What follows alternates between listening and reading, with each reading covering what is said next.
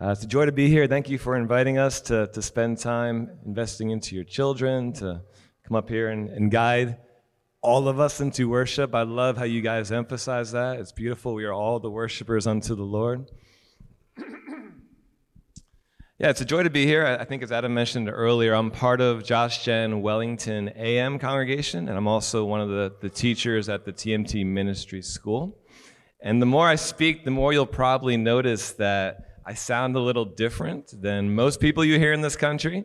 So that, that would be the, Amer- the American accent that, uh, that I still have. So I moved to South Africa about four years ago. So I've been living here about four years. Uh, married to a wonderful South African woman who I think is back with our little daughter in the back right now. Um, but yeah, it's just a joy to be here. I'm going to share a little bit more about my story, but first I want to I want to look at God's word together this morning. Uh, and if you have your Bible with you, we'll have the scriptures up there. But if you could turn to, sorry, I pray for my voice here.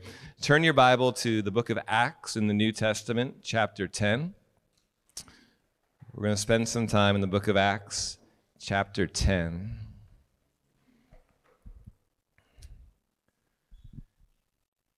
And when I was asked to, to come here and preach, I began to, to pray and ask the Holy Spirit what is your message for Josh Gen Brooklyn on 29th of May 2022?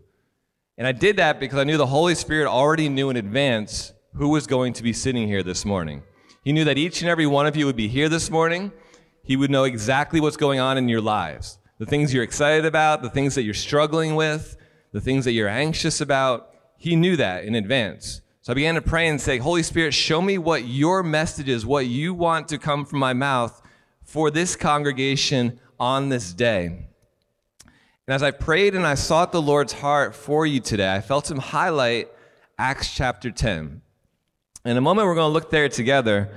Uh, right now, our congregation in Wellington, we're actually journeying through the book of Acts together, where each and every person in the congregation is, is reading a chapter a day and they're spending time with the Lord. And they're, as they're in each chapter, they're saying, Holy Spirit, what do you want to highlight to me today? What, what truth about, about who God is? What truth about the way I'm supposed to live my life do you want to highlight to me? And then each and every person, after the Holy Spirit highlights something to them, they're saying, How do you want me to apply this to my life, Lord?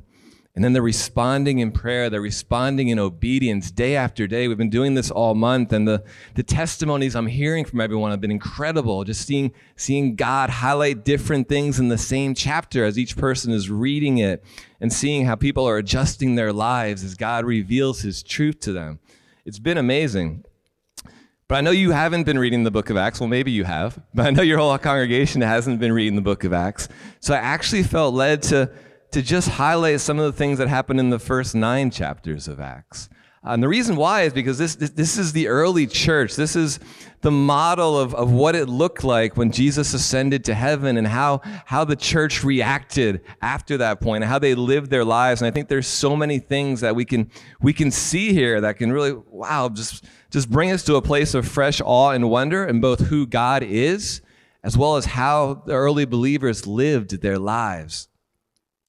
And as I share these stories, I want you to be listening and, and really seeing if the Holy Spirit highlights something to you about the way that you view God or the way that you are currently living your life. Okay, so you can stay in Acts chapter 10 in your Bible. I'm going to do a quick overview of some of the things that happened in the first nine chapters. So, chapter 1, we see Jesus, he's, he's already come down from heaven, the Son of God, put on flesh, lived a perfect, sinless life and yet chose to go to the cross, die for the, our sins, brought back to life three days later, and now he's sitting here and he's talking to the apostles. And as he's talking to them, he stops talking, and next thing they know, he starts to be taken up in a cloud into heaven, and they watch him go up in a cloud into heaven.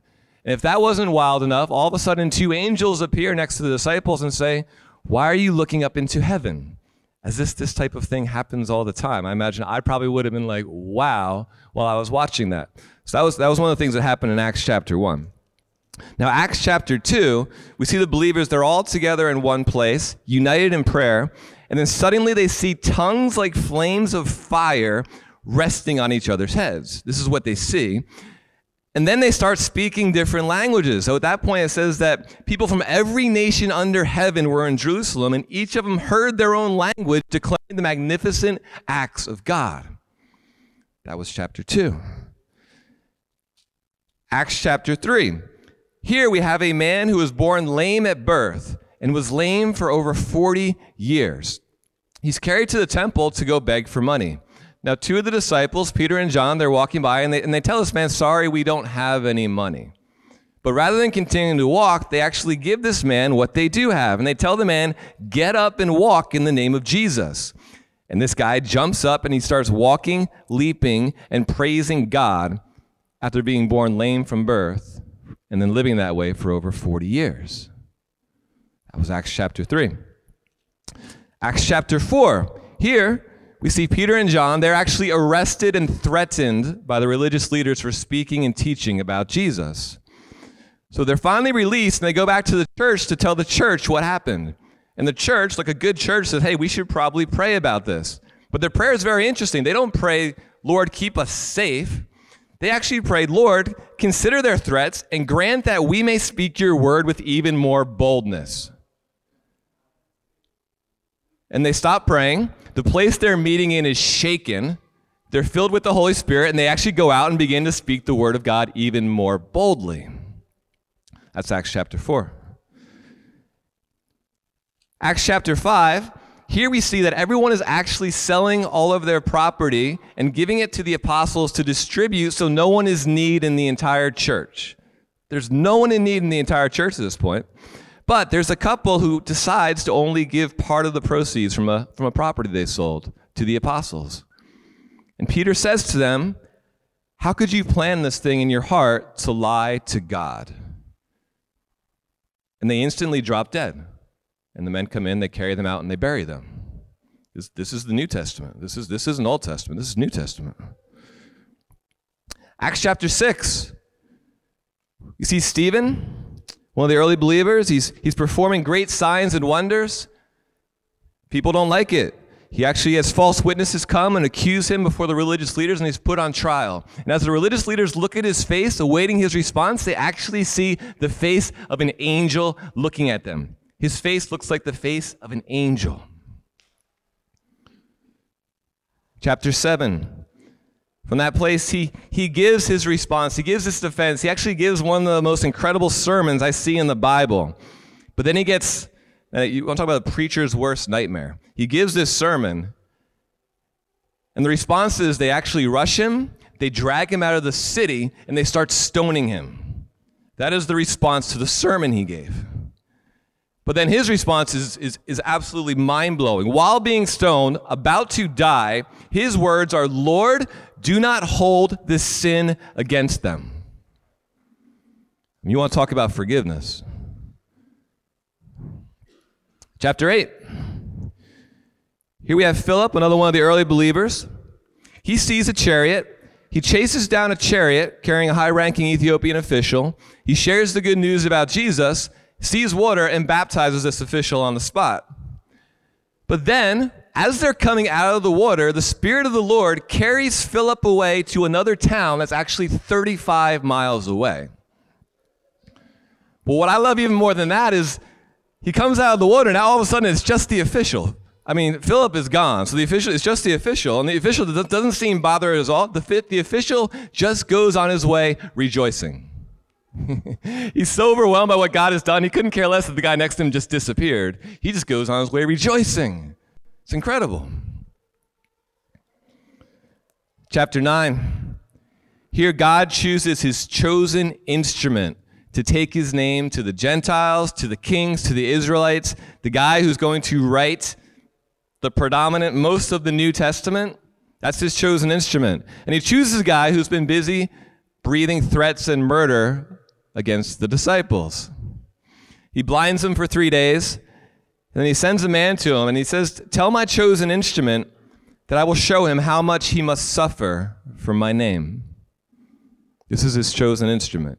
Tell him how much I must suffer, he must suffer for my name. So, this is the word of God. Realize this, this was normal life in the early church. Andrew Selley, who Adam mentioned earlier, he oversees and started and leads this church. He speaks of us not being a reformation. We're not trying to do something new as a church. We're actually trying to restore the church to look like what we see in Scripture. We are a restoration movement. We believe that this is what the church is supposed to look like. And so we see a group of people that seems to be living a very radical life to what we see around us. And we have to ask the question what did this group of people know? What did they see? What did they believe? What did they practice that resulted in living a type of life like this? What was different about this group of people? And so, as we're engaging God's word, we're, we're asking the Holy Spirit to give us wisdom, to give us revelation about how we can live our lives like this, but essentially in a way that's pleasing to God and gives Him all the glory, because that's what it's all about. Amen? Amen. So, chapter 10.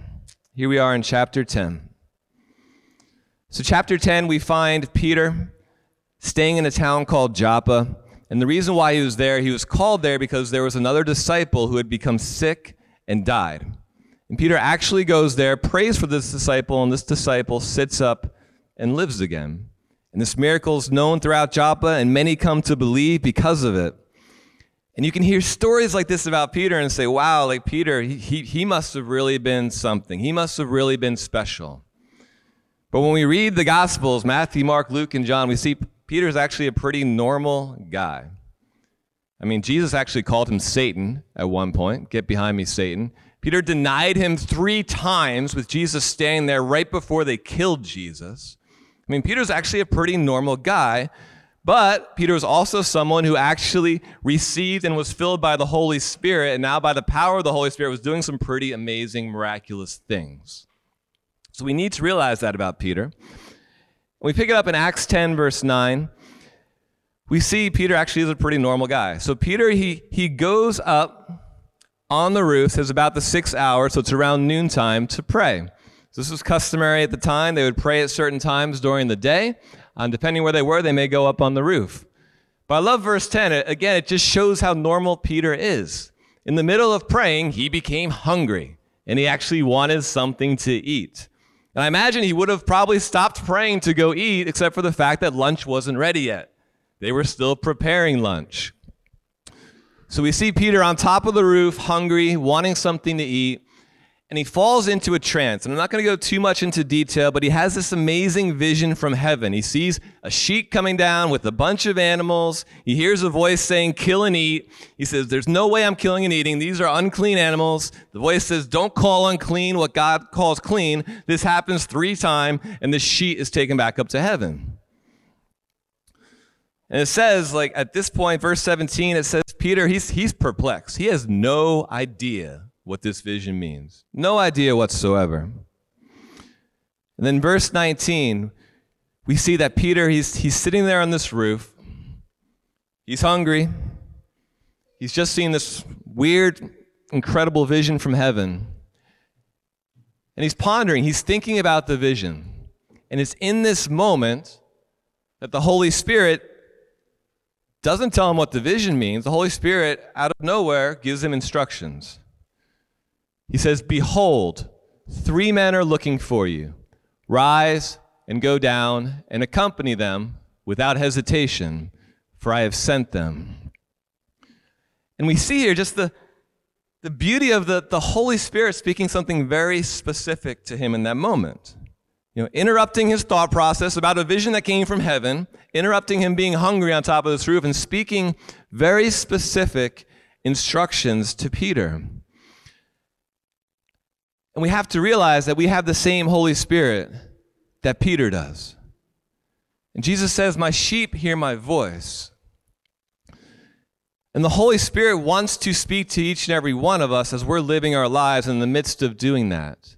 And my first question for you this morning is Are you living your life in a way that when the Holy Spirit wants to speak to you, wants to give you instructions on how to live your life, that you will actually hear his voice? Are you living your life in that way? And it's a both and. Are there times where you're actually asking Him, God, what do you want me to do in this moment, in this situation, this thing that I'm going through? But also, as you're in the midst of life, work, school, shops, wherever you may be, is there, is there kind of an awareness that God may want to speak to me right now in this moment and give me directions that might not even make sense to me? You see, Peter, he's on the roof, he's hungry. Lunch may even be ready now, it might be time to eat. He's thinking about this vision, he's, he's deeply perplexed, and yet, when the Holy Spirit spoke in that moment, Peter heard it. And let's look at Peter's response in verse 21 when the Holy Spirit spoke to him. So Peter hears the Holy Spirit give him instructions, and then he goes down to the men and said, I'm the one you're looking for. Here I am.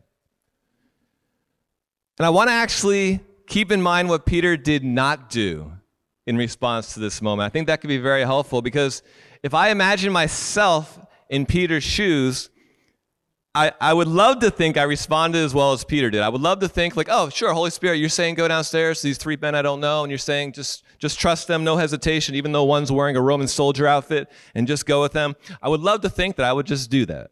And maybe I would by God's grace. But also I realize that I, I might have sat there and said, man, I'm hungry.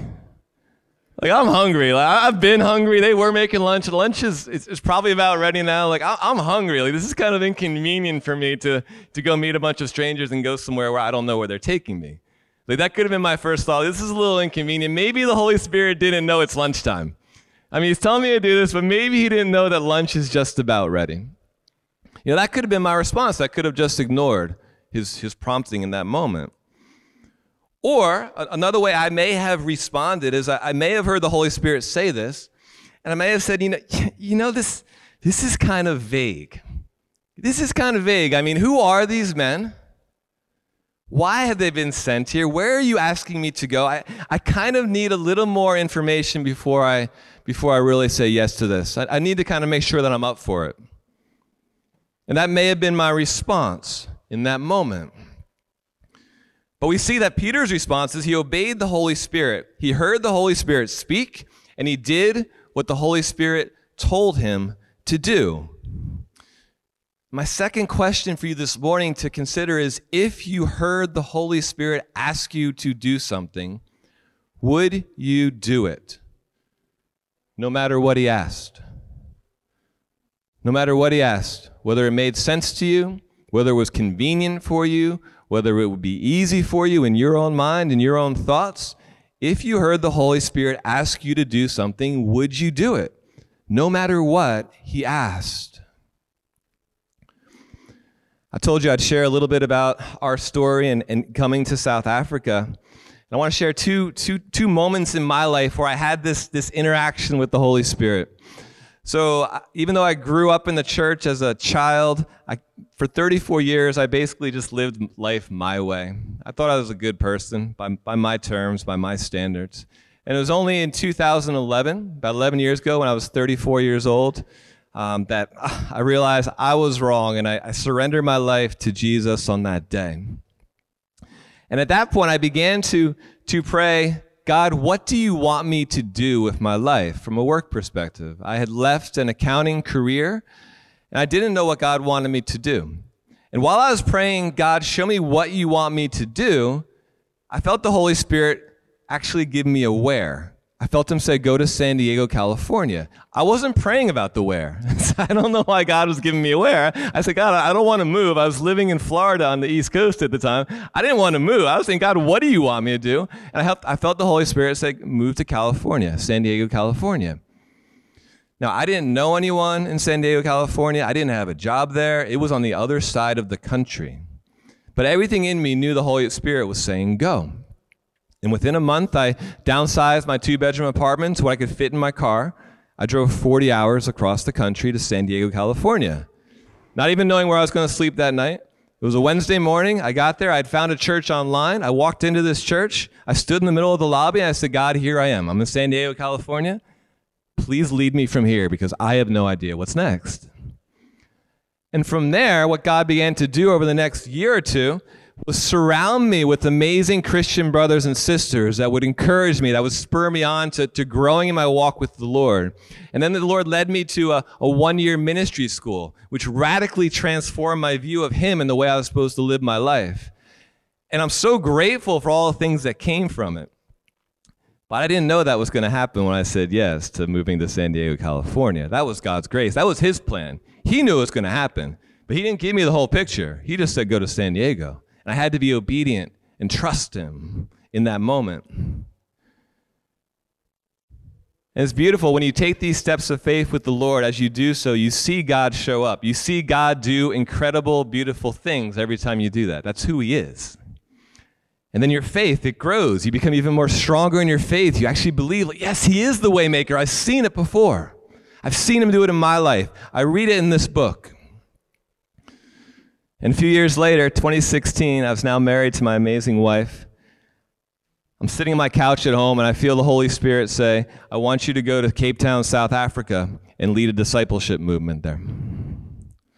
And it kind of sounds cool, right? It didn't sound cool to me. It sounded pretty scary, to be honest with you. Because at this point, I've been saved for less than five years. My only theological training was a one year discipleship school. I didn't even get a degree from, got a certificate. Looked nice. So, who am I to go lead a discipleship movement anywhere, let alone on the other side of the world, in a continent and country that I've never even been to before? But God was gracious. God lovingly showed me it wasn't about me. it was about Him and what He can do and what He wanted to do by me simply and obediently saying yes to what He was asking.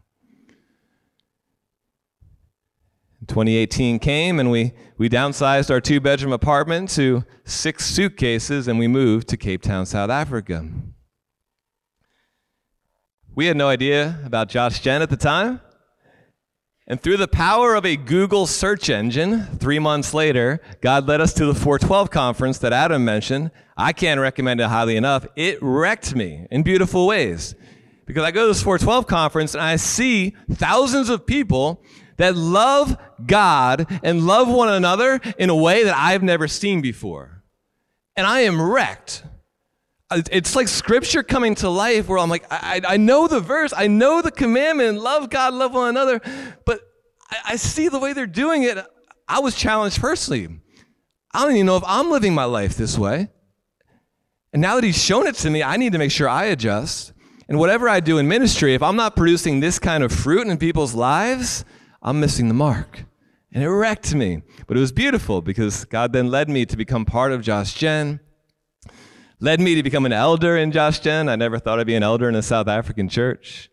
Led me to become part of staff at the ministry school here and be part of a discipleship movement that's training and equipping leaders across the globe as part of 412. It's incredible. But I didn't think it was going to look like this. I just had to be obedient and go to Cape Town, South Africa, like the Holy Spirit told me to and then continue to follow him each step of the way from there. And I'm just in awe at what God has done in me and through me as I've simply said yes to him time and time again. Whether it was something seemingly small to me or whether it was something seemingly huge and impossible, like moving to the other side of the world. And when I said yes to the Holy Spirit to move to San Diego in 2012, I had no clue that I would be standing where I am right now. I'd have no clue I'd be an elder in a healthy, thriving church. I'd have no clue that I'd be a leader in a ministry school. I mean, if you told me at that point that I would be a pastor, I would have just laughed at you. I, I would have laughed. I'm not going to be a pastor. But Isaiah 55, we're reminded that, that God's thoughts, God's ways, they're not ours. They're not ours. We have to remember that his thoughts, his ways, they're so much higher than ours. There's going to be many times where they will not make sense to us. And that's why it's so important that we trust him, we depend on him, and we follow him. And I've seen so many lives changed, including my own, by seeking to hear his voice and then saying yes to whatever he asks of me. Yes, Lord. I trust you. I may not understand it, but I trust you. As we look at this story in Acts 10, we see that in some ways the request the Holy Spirit made to Peter, it was pretty seemingly small. Just go downstairs and go with these three guys. I've, I've sent them. But then look at the results that came from Peter's obedience. First, Acts 10 28, we see Peter walk into Cornelius' house, and he says, It's unlawful for me to be here, but God showed me I should not call any person common or unclean. So now Peter understands that vision he was given. But he didn't get the understanding until he actually said, Yes, just go with these three men. Then the understanding came. Then God showed him the next step after he went with the men. In Acts 10 33, so Cornelius, he, he shares his vision and the reason why he sent for Peter. And he says in verse 33, Now therefore we are all here in the presence of God to hear all that you have been commanded by the Lord. And man, may that be our heart posture whenever we gather. On Sundays, whenever we gather around the Word of God, I remember in the prayer meeting earlier, Adam's just like, man, we're, we're here in the presence of God. Otherwise, if that wasn't true, we should just go home. Why are we here? We're gathered in the presence of God. He's with us, He's here. And we're here to listen to everything that He wants to say to us. That's why we're here. We want to hear what He wants to say to us. And so Peter shares the gospel with them. In verse 44, we see that Peter didn't even get to finish his sermon. he's in the middle of his sermon. He's probably ready for the, the big, the great ending, you know, the call for the response. He doesn't even finish his sermon. He's still saying these things, and the Holy Spirit falls on them while they're listening. And they're amazed. They're amazed because God has poured out the gift of the Holy Spirit for the first time on Gentile believers for the first time on Gentiles. So Peter's seemingly small, simple obedience, it led to the first Gentiles being saved. That's a pretty big deal because 2,000 later, we're, we're 2,000 years later, we're sitting here as a group of Gentiles saved because of Peter's simple obedience. So we see what transpired as Peter was obedient to what the Holy Spirit was asking him to do while sitting on a rooftop, hungry, waiting for lunch to be prepared. Stuart, if I can ask you to come up and just strum a bit behind me, please. Oh, no, I'm sorry. Are you Stuart as well? Is your name Stuart? Oh, okay, Liam. No worries. sorry for the confusion. Welcome. It's nice to have you here. Thank you. I received that. so, lastly, I want to highlight something about Cornelius. We've been talking about Peter and Peter's obedience to the Holy Spirit. But I think there's something very important for us to see about Cornelius and how he's described in this story. If we can get Acts 10 chapter I'm sorry, Acts 10 verses 1 and 2 up there. We see how the scripture describes Cornelius. It says he's a devout man. It says he feared God. It said he gave generously to the poor and he prayed regularly to God. I mean, by most accounts, he actually sounds like an elder's dream for a member of his congregation. Like I could, I could see us as an eldership team saying, wow, that Cornelius, he is a devout, godly man. I can just sense the fear of the Lord on that man. I mean, not only is he here on Sundays and Wednesdays, whenever we call a prayer meeting, he's here for our prayer meetings too. He's a prayerful man. not only does he tithe to the church, he gives above and beyond. Wherever there's need, he's giving to the pantry, he's giving to those in need. He's got a generous heart. I mean, as an eldership team, we'd probably be talking about, man, we got to make this guy a leader in the church. But it's critically important that we see and realize something about Cornelius. You see, even though Cornelius was a godly, devout man, a God fearing man, a generous man, a prayerful man, he was not saved at that point in time. He was not saved at that point in time. How do I know this? Because in Acts chapter 11, when Peter is explaining these events to the other apostles and believers, he says this about Cornelius.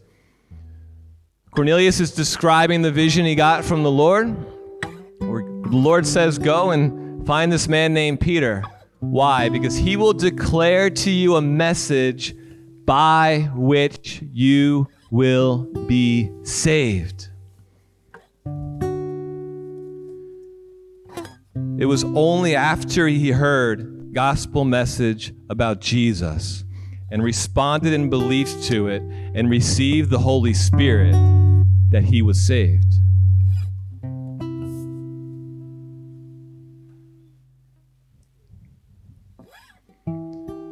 Jesus speaks about this, John 3 3. Jesus says, Truly, truly, I say to you, unless one is born again, he cannot see the kingdom of God.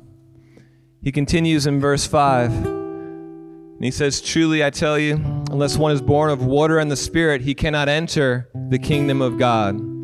And in John 14, 6, he says, I am the way and the truth and the life. No one comes to the Father except through me.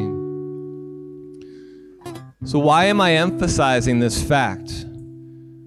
Well, first of all, one thing I do not know is I do not know where each of you is at in your heart as you sit here this morning. It's my first time here. I, I don't know where you guys are at. But there is one thing that I do know. I know that the Bible says that there are actually many people, uses the phrase many. There are many people that think they are saved, but aren't truly saved. And they'll only find that fact out on the day Christ returns and judges the living and the dead. And these people, they might think that they're saved because they, they call themselves Christian. Perhaps they were raised in a Christian home. Perhaps they come to church on a Sunday to a church building. Perhaps they give money to the church. Perhaps they think they're a good person. Perhaps they even identify with the name of Jesus. But we see in Matthew chapter 7 some very, very sobering words that Jesus gives to his disciples. He says to them, Not everyone who says to me, Lord, Lord, will enter the kingdom of heaven, but only the one who does the will of my Father who is in heaven. On that day, many will say to me, Lord, Lord, did we not prophesy in your name, cast out demons in your name, do many mighty works in your name?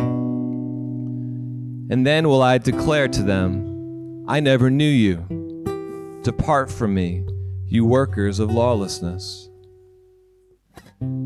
Jesus says to them on Judgment Day, I never knew you. Does Jesus know you? Does Jesus know you? It's a very important question. With the way that you're currently living your life at this moment in time, would Jesus, in fact, say to you, I know you? And this passage highlights those two questions I asked earlier and why they're so important. Because he says, It's the one who does the will of my Father in heaven that will be saved. So there has to be something in us that wants to know his will, that wants to speak to him, that wants to ask him, that wants to be available if he wants to speak to us, to know what he wants us to do, to know how he wants us to live our life. There has to be something in us of that. There has to be something in us as well that says, oh, this may be hard. I may have been doing it the wrong way. But Lord, forgive me. I want to do it your way. And that's actually the Holy Spirit. Actually one of the roles of the Holy Spirit He gives us if and when we are truly saved. I want to close. I want to share a, a testimony. We had a, a teenage girl and her parents come into our, our living room yesterday. Didn't know what they were going to speak about, but she this girl opens up and shares about just some, some sins she'd been hiding for the last year or so. Parents didn't know about it until a day earlier. And she's just broken. She's just like, I don't want to do this anymore. I want God to purify me. I don't want to do this anymore. I am so sorry that I've done this. And you just see this brokenness on her. And she actually shared how the, the night before in, in their youth meeting, they had mentioned Ezekiel 36. And it's this beautiful scripture where God says, I'll give you a new heart and I'll put a new spirit within you. I'll remove the heart of stone from your flesh and I'll give you a heart of flesh. And this girl actually refers to it. She says, I want a heart of flesh. I want him to take away this heart of stone. And I want that heart of flesh he speaks about in that scripture. I felt to ask her how she understands what it means to be saved. And she understood the gospel. But then she said, I just feel like I'm a few steps behind where I should be. And I felt led to encourage her. and it's very important for all of us who are saved to remember this. The standard is Jesus, the standard is perfection, but we also need to realize that we will never reach that standard until we see Him face to face on that fateful day. We'll never be perfect. And it's only by God's grace that He, he, he kind of shows us usually one way at a time that we're missing it. I mean, if we actually studied this whole book, we'd realize we are really, really, really, really, really far away from living life the way Jesus did. But by His grace, He shows us one way, just, just this one way. Do, do you see how you're, you're, you're not being patient with your wife right now?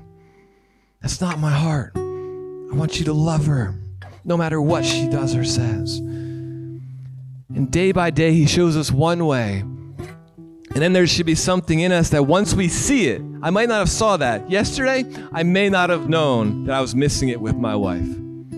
I may not have known that I was being impatient. I may have thought, man, that's her issue. She needs to sort herself out. But now God's shown me. He's shown me that I'm missing it. And because He's shown me now, my heart posture should be, Lord, forgive me. And Lord, help me. Ah, I know I can't do it on my own. I need your help. And this is the walk we have as believers day after day after day. And I encourage this girl because verse 27 in Ezekiel 36 it says, When you receive the Holy Spirit, one of his roles is to actually move you in the direction of doing what God wants, of following his commands, of following his decrees. So the mere fact that you're sitting on our couch right now, broken because of what you did, broken and crying over your sin and wanting to do what God wants, that tells me you're saved. That tells me you have the Holy Spirit within you. And the Holy Spirit's just telling you, come, come to me. Come to your Father. Come for forgiveness. Come for the strength and grace to live life the way I'm asking you to live. my question for each and every one of you this morning is Does that describe you? Does that describe the reality of the way that you're living your life at this current moment of time? That you're not perfect, but there's something in you that wants to live life God's way. You know that's the right answer. You may not understand it all yet, but you know that is the way that you're supposed to live.